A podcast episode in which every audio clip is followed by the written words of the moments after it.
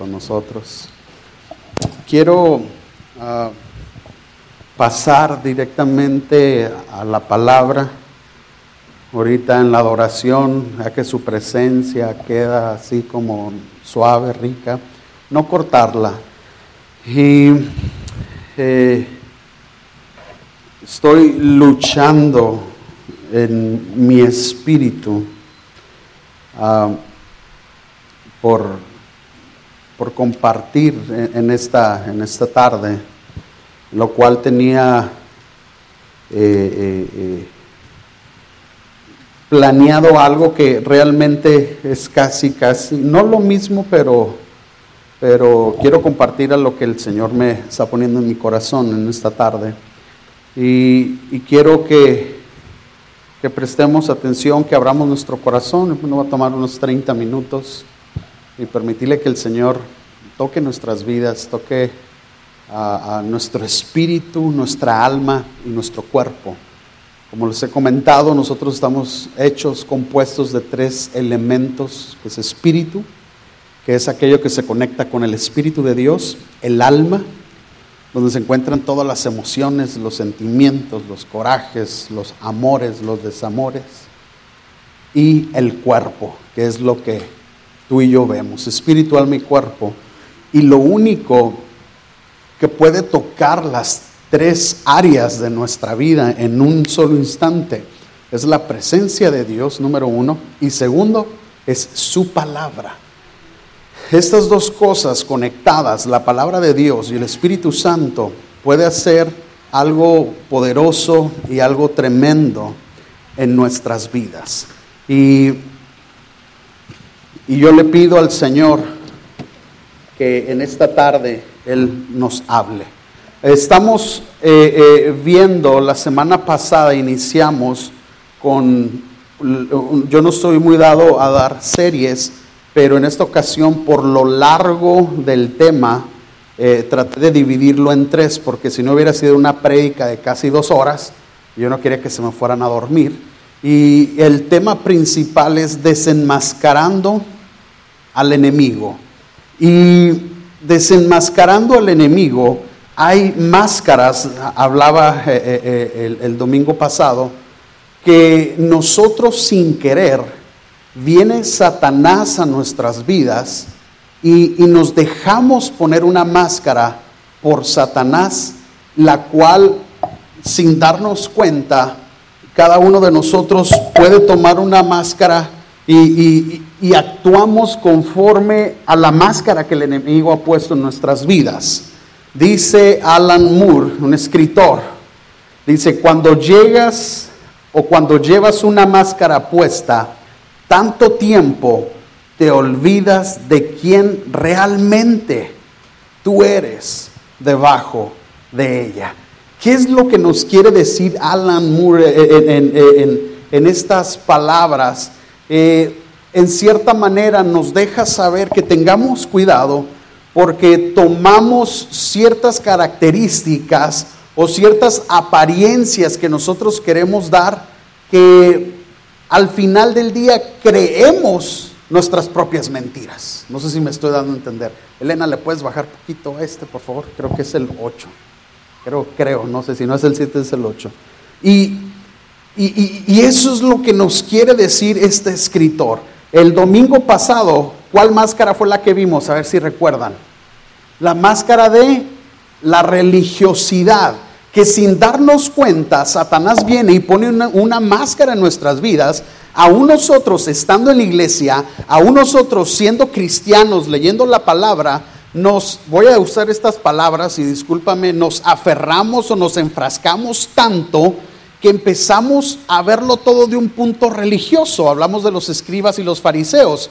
¿Quiénes son esos? Los escribas eh, eh, eran gentes que escribían pasajes bíblicos, era gente que estudiaba la palabra, pero esa misma gente religiosa fue la misma que llevó a Jesús a morir a la cruz.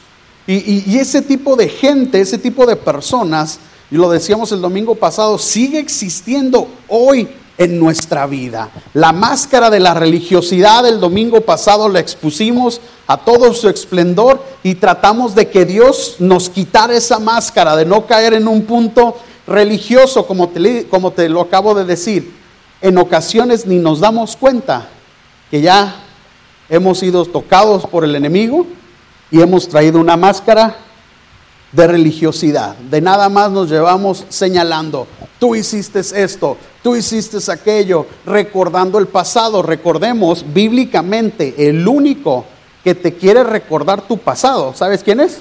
Es Satanás.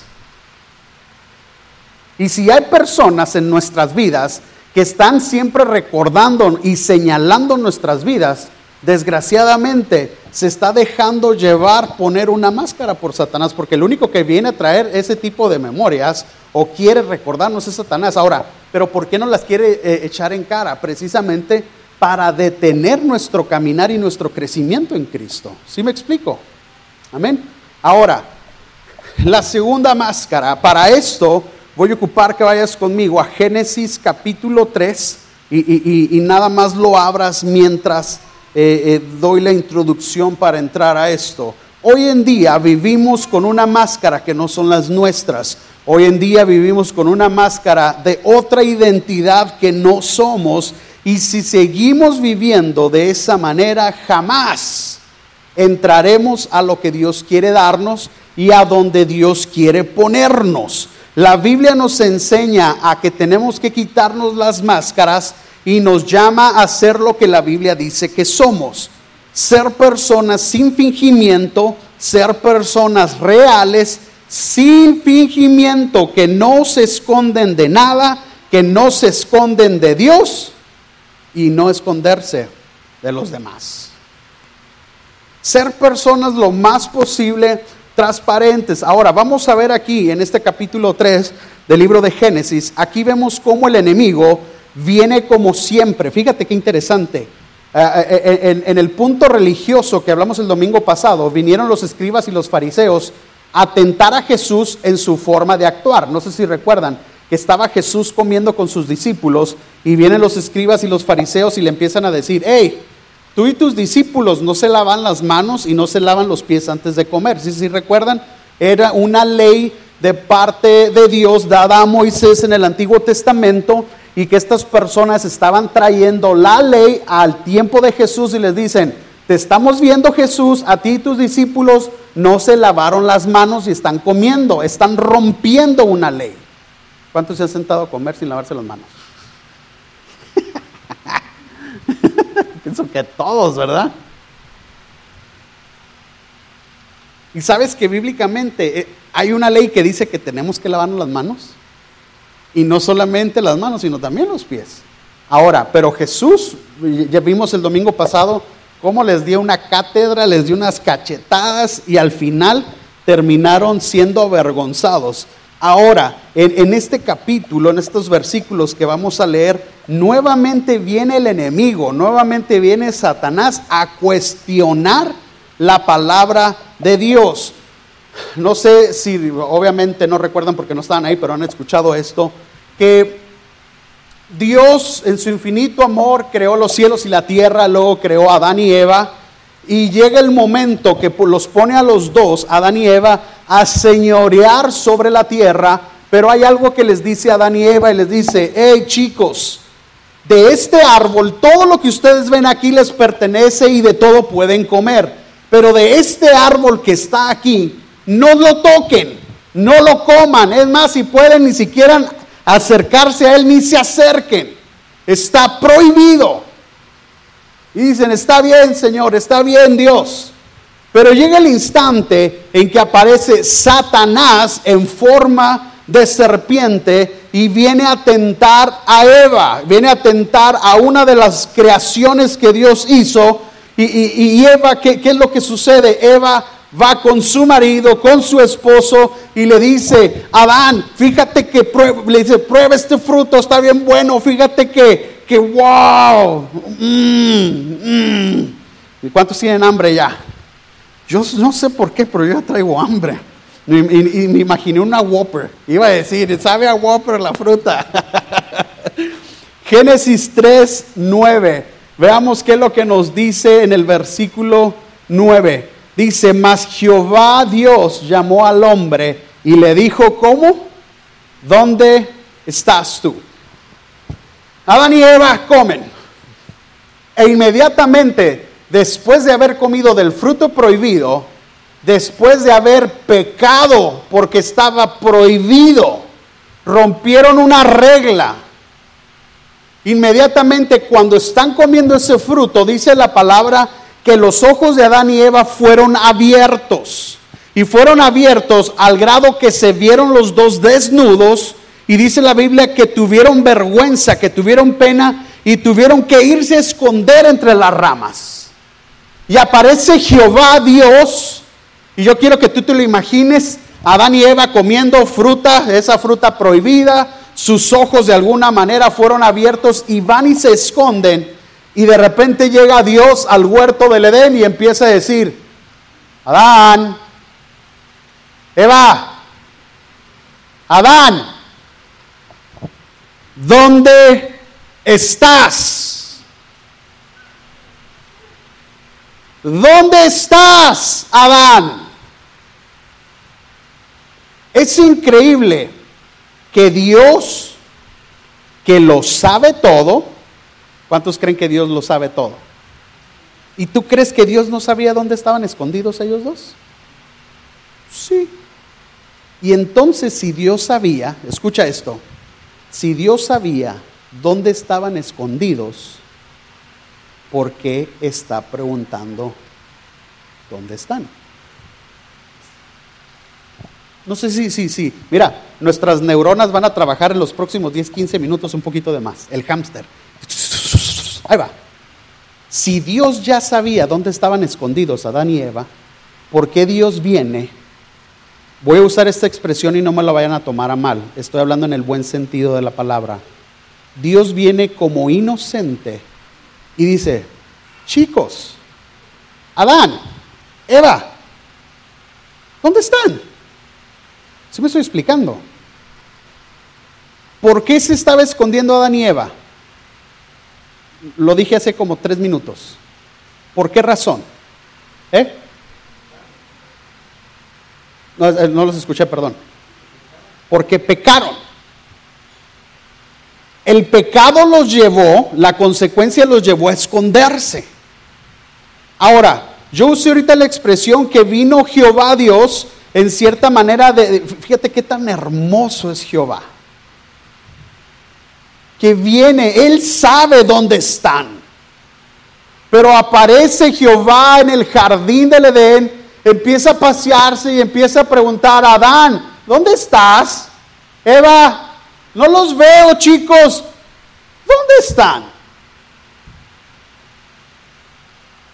Como si él no supiera dónde estaban. Realmente lo que Dios quería era que Adán y Eva reconocieran dónde estaban. No, sé si me di a entender. Y ahorita nos vamos a profundizar un poco más. Y no te me vayas a desviar o a seguir una mosca porque si no, no me vas a entender. Esto es un poquito profundo. Dios sabía dónde estaban, pero lo que él quería era que Adán y Eva reconocieran su situación. ¿Sí me estoy explicando? Ahora, esta historia no trata de que Dios no sabe dónde está Adán y Eva. Dios hace esta pregunta para que se dieran cuenta del error que habían cometido. Ahora te voy a hacer una pregunta teológica, de teología. Ahí va. Gracias, primero te voy a dar esta intro para llegar a la pregunta. Gracias al error y al pecado que cometió Adán y Eva, fueron expulsados del huerto del Edén. La pregunta es esta. Bueno, ellos estaban escondidos porque pecaron, cometieron un error, fueron al fruto, al árbol prohibido, se comieron el fruto. Dios empieza a preguntarles, Adán, ¿dónde estás? Eva, ¿dónde estás? Y en lugar de ellos comparecer, o sea, presentarse al Señor, se escondieron. Ahí va. Si Dios al momento que pregunta, Adán, ¿dónde estás? Si Adán Ahí va. Si Adán hubiera presentado, hubiera dicho, Señor, aquí estoy. Y si él hubiera dicho, Señor, pequé, comí del árbol prohibido que tú me dijiste que no, comí. Y te pido que me perdones. ¿Ustedes creen que hubiera cambiado la historia del libro del Génesis en adelante? ¿Sí o no? otra vez. Adán y Eva no reconocieron su pecado y por consecuencia fueron echados fuera. Por consecuencia las mujeres les va a doler para dar a luz gracias a ese pecado y los hombres tenemos que trabajar para llevar el pan por el sudor de nuestra frente. Gracias a estos dos cuates que se escondieron de Dios, la pregunta es, si cuando Dios les está hablando, ¿dónde están? Ellos dos hubieran salido y hubieran dicho, Señor, aquí estamos, cometimos un pecado y te pedimos perdón, ¿tú crees que hubiera cambiado la historia? Sí, es más, Dios les estaba dando, con esa pregunta, les estaba dando la oportunidad de pedir perdón. ¿Dónde están? Amigos, hermanos, hay mucha gente hoy en día que no sabe dónde está. Tristemente. Podríamos decir, pastor, pues aquí estoy sentado. Pues, pues sí, pues yo estoy aquí parado. Pero en nuestro interior, ¿dónde estamos? Y por eso es que esta pregunta que Dios les hace, es esa misma pregunta que Dios nos viene a hacer en esta tarde y te dice por tu nombre, Elí, ¿dónde estás? ¿Sí me estoy explicando, hermanos? El Señor les pregunta a ustedes, a cada uno, ¿dónde están? ¿Dónde estás en tu matrimonio? ¿Dónde estás en tu hogar? ¿Dónde estás con tus hijos? ¿Dónde estás con tus padres? ¿Dónde estás en tu relación con Dios? ¿Dónde estás como persona? Es importante porque si tú y yo no reconocemos dónde estamos, jamás vamos a ver dónde Dios nos quiere poner. Mira, ¿cuántos de ustedes alguna vez han sentido? Porque ahorita estamos aquí, pero no sabemos qué va a pasar con nosotros en los próximos, no te voy a decir 10, 15, 20 años, en los próximos 6 meses. No sé si me están a entender. Y más a veces ministerialmente, Señor, ¿qué va a ser de mí de aquí a al otro verano? A eso es lo que Dios se refiere en esta tarde. Ya me lo quitaron. ¿Dónde estás? ¿Dónde está tu intimidad? ¿Dónde está tu relación, tanto personal y tanto espiritual? Porque si no sabemos dónde estamos, entonces no vamos a permitir que Dios nos coloque y nos muestre el lugar donde debemos estar. Mira, Dios le pregunta a Adán, ¿dónde estás? Y la respuesta es inmediatamente. ¿Cuál fue la respuesta de Adán? Inmediatamente Adán se puso una máscara. Adán, ¿dónde estás? Y después de que se esconde, no hay otra más chica, pero sale con unas ramas tapándose. e inmediatamente se pone una máscara y le dice, Dios, la mujer que tú me diste me dio de comer del fruto prohibido. Y Dios va sobre la mujer. Sí. Y le pregunta a la mujer, Eva, ¿qué hiciste? Dios, la serpiente que tú creaste, vino a darme de comer y pecamos. ¿Sí me estoy explicando? Inmediatamente nos ponemos máscaras en nuestra vida, Dios nos empieza a hablar. Hey, ¿dónde estás? Ah, es que pasó algo, pero yo no tuve la culpa. Es más, yo ni sabía, es más, yo ni tuve nada que ver. ¿Sí me estoy explicando? Inmediatamente nos ponemos una máscara de autodefensa donde nosotros no tenemos la culpabilidad. Todo el mundo es culpable menos yo.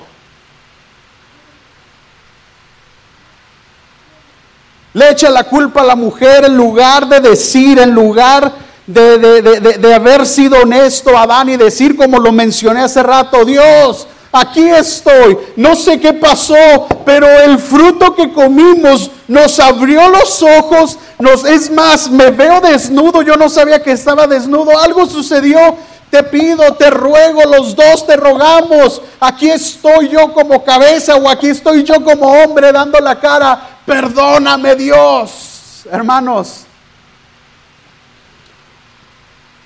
Génesis capítulo 3. Un grave error acababa de suceder en el inicio de la humanidad.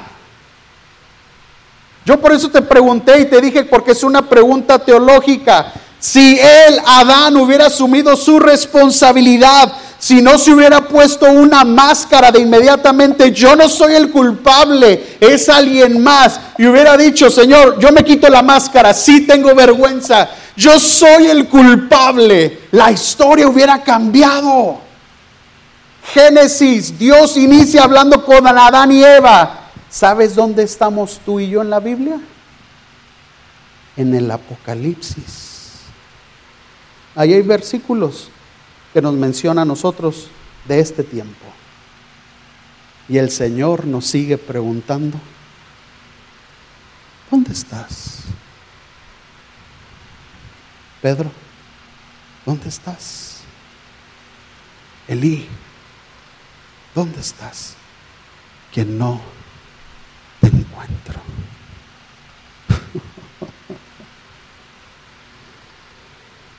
Creo que Dios y su palabra te dije, los únicos que pueden confrontar y penetrar nuestro espíritu, alma y cuerpo es la palabra y es su presencia.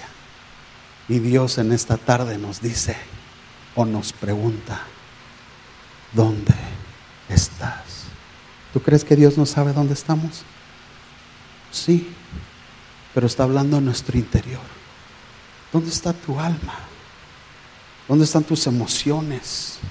tus sentimientos? ¿Dónde está tu espíritu que no lo he visto?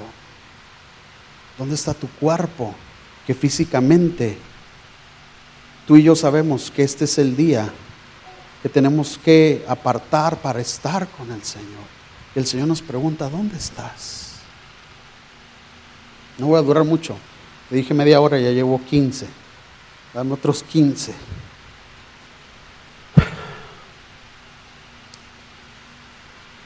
¿Sabes cuál es o qué es lo interesante detrás de todo esto? Fíjate, esto, está tremendo. Y, y, quiero que me escuches porque esto es lo central. Si no te acuerdas ni de la máscara, acuérdate de esto. Lo interesante de todo esto es que Dios siempre va buscando a sus hijos que se han equivocado. Desde el principio lo acabamos de ver el primer error de Adán y Eva. Y el Señor empieza a recorrer el huerto del Edén, el jardín. ¿Dónde están, chicos? Adán, Eva, Norma, ¿dónde estás? Y el Señor sigue recorriendo su creación, preguntándonos, ¿dónde estás?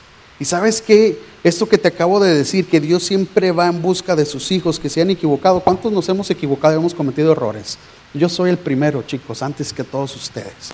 Hemos cometido errores, mas sin embargo Jehová sigue viniendo a la tierra y nos pregunta, hey, ¿dónde estás? Y esa pregunta nos quiere decir, yo, yo ok, sé que, sé que cometiste un error, pero estoy dispuesto a perdonarte. Estoy dispuesto a que hagamos algo juntos y en lo cual yo te pueda ayudar y sacarte de ahí y que tú sigas adelante, que tú sigas avanzando. Dios no se separa del hombre. El hombre por sus propias decisiones es quien se separa de Dios. ¿Cómo? ¿Cómo es posible esto? Poniéndonos una máscara de que nosotros no somos los culpables. Es más, nos ponemos una máscara de mártir. ¿De, ¿De, qué? De la víctima.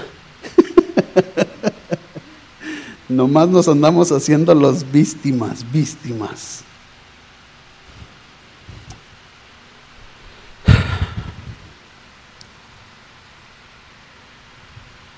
¿Dónde están? Si no reconocemos como seres humanos, jamás vamos a poder ver nuevamente dónde Dios nos quiere poner. Por esa razón tenemos que quitarnos las máscaras de las condiciones actuales que no son realidad. Hay tantas personas que fingen, mira, ahí te va, te voy a dar un ejemplo. ¿Cuántas personas nosotros conocemos que fingen ser ricos? Que tienen cosas de marca, tenis de marca, camisetas de marca, carro acá. Es más, iPhone, ¿cuál es el iPhone más acá? El 10. Ah, hermano. De volar el 10, eh, el X, X se llama. A lo que voy es, podemos traer el mejor celular o podemos traer las mejores marcas puestas, pero en la bolsa ni un penny. ¿Sí me estoy dando a entender? Fingimos ser algo que no somos. Nos hemos puesto una máscara de la que realmente tú y yo no pertenecemos. ¿Y qué es lo que sucede? Gracias a esa máscara, ahorita lo dije, Dios no nos puede posicionar en un mejor lugar porque no estamos siendo honestos, no estamos siendo sinceros. ¿Cuántos creen que Dios nos quiere bendecir?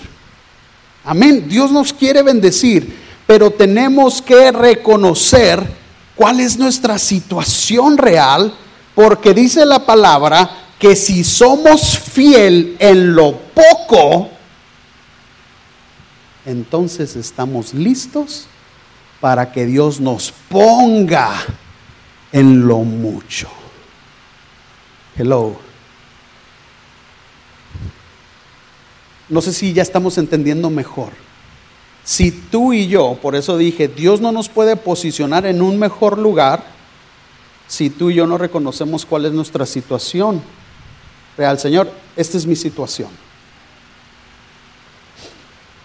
Y vamos a ser fieles a ti. ¿Qué empieza a suceder? Viene Jehová y empieza a preguntar, a tocar. Elí, Betel, ¿Dónde estás? Señor, aquí estamos. Somos pocos, pero queremos ser fieles a ti. Hemos cometido errores, de los cuales, Señor, estamos delante de ti pidiéndote perdón, pero queremos seguir adelante, caminando, tomados de tu mano. Y el Señor, hermanos, cumple su promesa de ser fiel a cada uno de nosotros.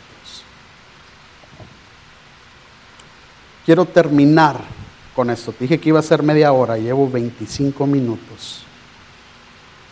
¿Cuáles son las maneras que tú y yo podemos quitarnos las máscaras? El domingo pasado lo dije, hay tres maneras y te dije que lo iba a repetir las tres sesiones que diera esto para, para que nos acordáramos y, y lo pudiéramos hacer y quitarnos estas máscaras. Ojo con lo que te voy a decir, más que nada es un recuerdo. Estas máscaras realmente sin darnos cuenta el enemigo las trae a nuestras vidas y, y nos la ponemos. Sin querer, somos seducidos, somos atraídos por el pecado y sin darnos cuenta terminamos con esas máscaras en nuestras vidas y empezamos a actuar ya conforme a esas máscaras. Es más, creemos que ya es parte de nuestra identidad, la cual no lo es. Número uno, ¿cómo podemos quitar las máscaras? Número uno, siendo honestos. ¿Con quién? Con nosotros mismos, siendo honestos con los demás y principalmente siendo honestos con Dios. Y creo lo dije de abajo hacia arriba, siendo honestos con nosotros mismos, siendo honestos con los demás y siendo honestos con Dios. Pero creo yo que si somos honestos con Dios, vamos a poder ser honestos con todos los demás. Número uno, ¿cómo podemos quitarnos la máscara? Siendo honestos. Número dos, siendo personas vulnerables.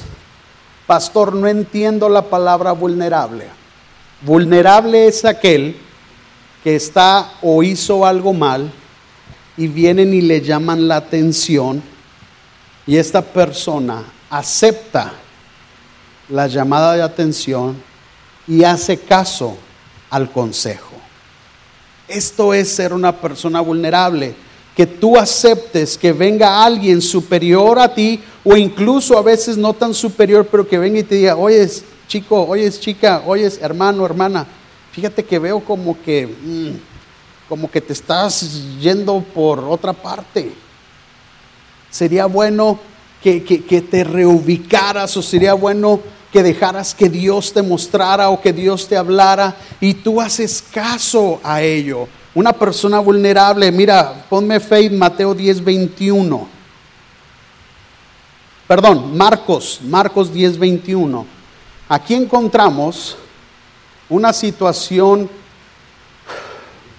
de un joven que le pregunta a Jesús, Jesús, ¿qué es lo que tengo que hacer para ser tu discípulo? Yo quiero seguirte. Y Jesús le da una lista, mira, tienes que hacer esto, tienes que hacer aquello, tienes que hacer acá y, allá y para acá. Y este joven le dice, lleno los requisitos, yo puedo ser un discípulo. Entonces Jesús, mirándole, le amó y le dijo, ¿Qué, te da a entender esa frase? Te da a entender que Jesús lo estaba viendo a los ojos a este joven y le mostró amor. Mostrándole amor le dijo, ok, tú calificas en todo lo que, lo que acabamos de hablar, pero hay una cosa que te falta, le dice ahí. Ve y vende todo lo que tienes y entrégaselos a los pobres. Jesús le está dejando saber a ese joven, hay algo Tú calificas, pero tienes una máscara puesta que no te hace calificar. Y es la que, por lo que quiero entender ahí, la persona era rica. Era un joven rico. Puede que a lo mejor humillaba a las personas, puede que a lo mejor se enaltecía por su dinero, que Jesús le dice, hay algo que te falta, hay un detallito, hay una máscara que traes puesta. Pero si tú vendes todo lo que tienes y se los das a los pobres, vas a tener tesoro en el cielo. Y entonces, ven, sígueme tomando tu cruz. Llenaba todos los requisitos, pero había ese detalle. Es la, última vez que sabemos de este joven rico. Tuvo la posibilidad de haber sido el discípulo número 14, porque dicen que el discípulo número 13 fue Pablo más adelante, o pudo haber sido el 13 y Pablo el 14, pero él pudo haber sido un discípulo de Jesucristo,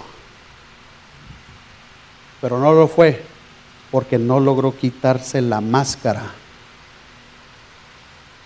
de dinero. Hijo, tú llenas todos los requisitos. Lo vio con amor, pero hay un detalle. Vende todo lo que tienes. Eso es ser una persona vulnerable. Esta, esta persona no fue vulnerable. Y número tres, y con esto ahora sí termino. Primero es siendo honesto, número dos, siendo vulnerable. Y número tres, alguna manera de quitarnos las máscaras es siendo genuino. Lamentablemente hay personas que su no es un sí y que su sí es un no. La Biblia dice que tu sí sea sí y tu no sea no. Hagamos lo que decimos, hagamos lo que decimos ser. Ayúdame con la guitarra, así algo suavecito. La pregunta que el Señor nos hace en esta tarde es, ¿dónde estás? ¿Dónde estás? Y lo dijimos al inicio, ¿dónde está tu vida espiritual? ¿Dónde estás con tu familia? ¿Dónde estás con tu trabajo? ¿Dónde estás con tu estudio? ¿Dónde estás con tu carrera? ¿Dónde estás? Ponte de pie. Yo quiero que hagamos algo sencillo en esta tarde. Que entonemos un canto de adoración. Y mientras estamos cantando este canto, tú le puedes decir al Señor, Señor, aquí estoy. Que el Señor nos pregunta, ¿dónde estás? No tomemos la actitud o no tomemos la máscara que Adán y Eva tomaron, porque ellos al final del día fueron expulsados de lo que ya les pertenecía. Y por consecuencia su descendencia, Caín y Abel, hubo, problemas, problemas de muerte, por no haber atendido a la voz de Dios que los estaba buscando. ¿Dónde estás?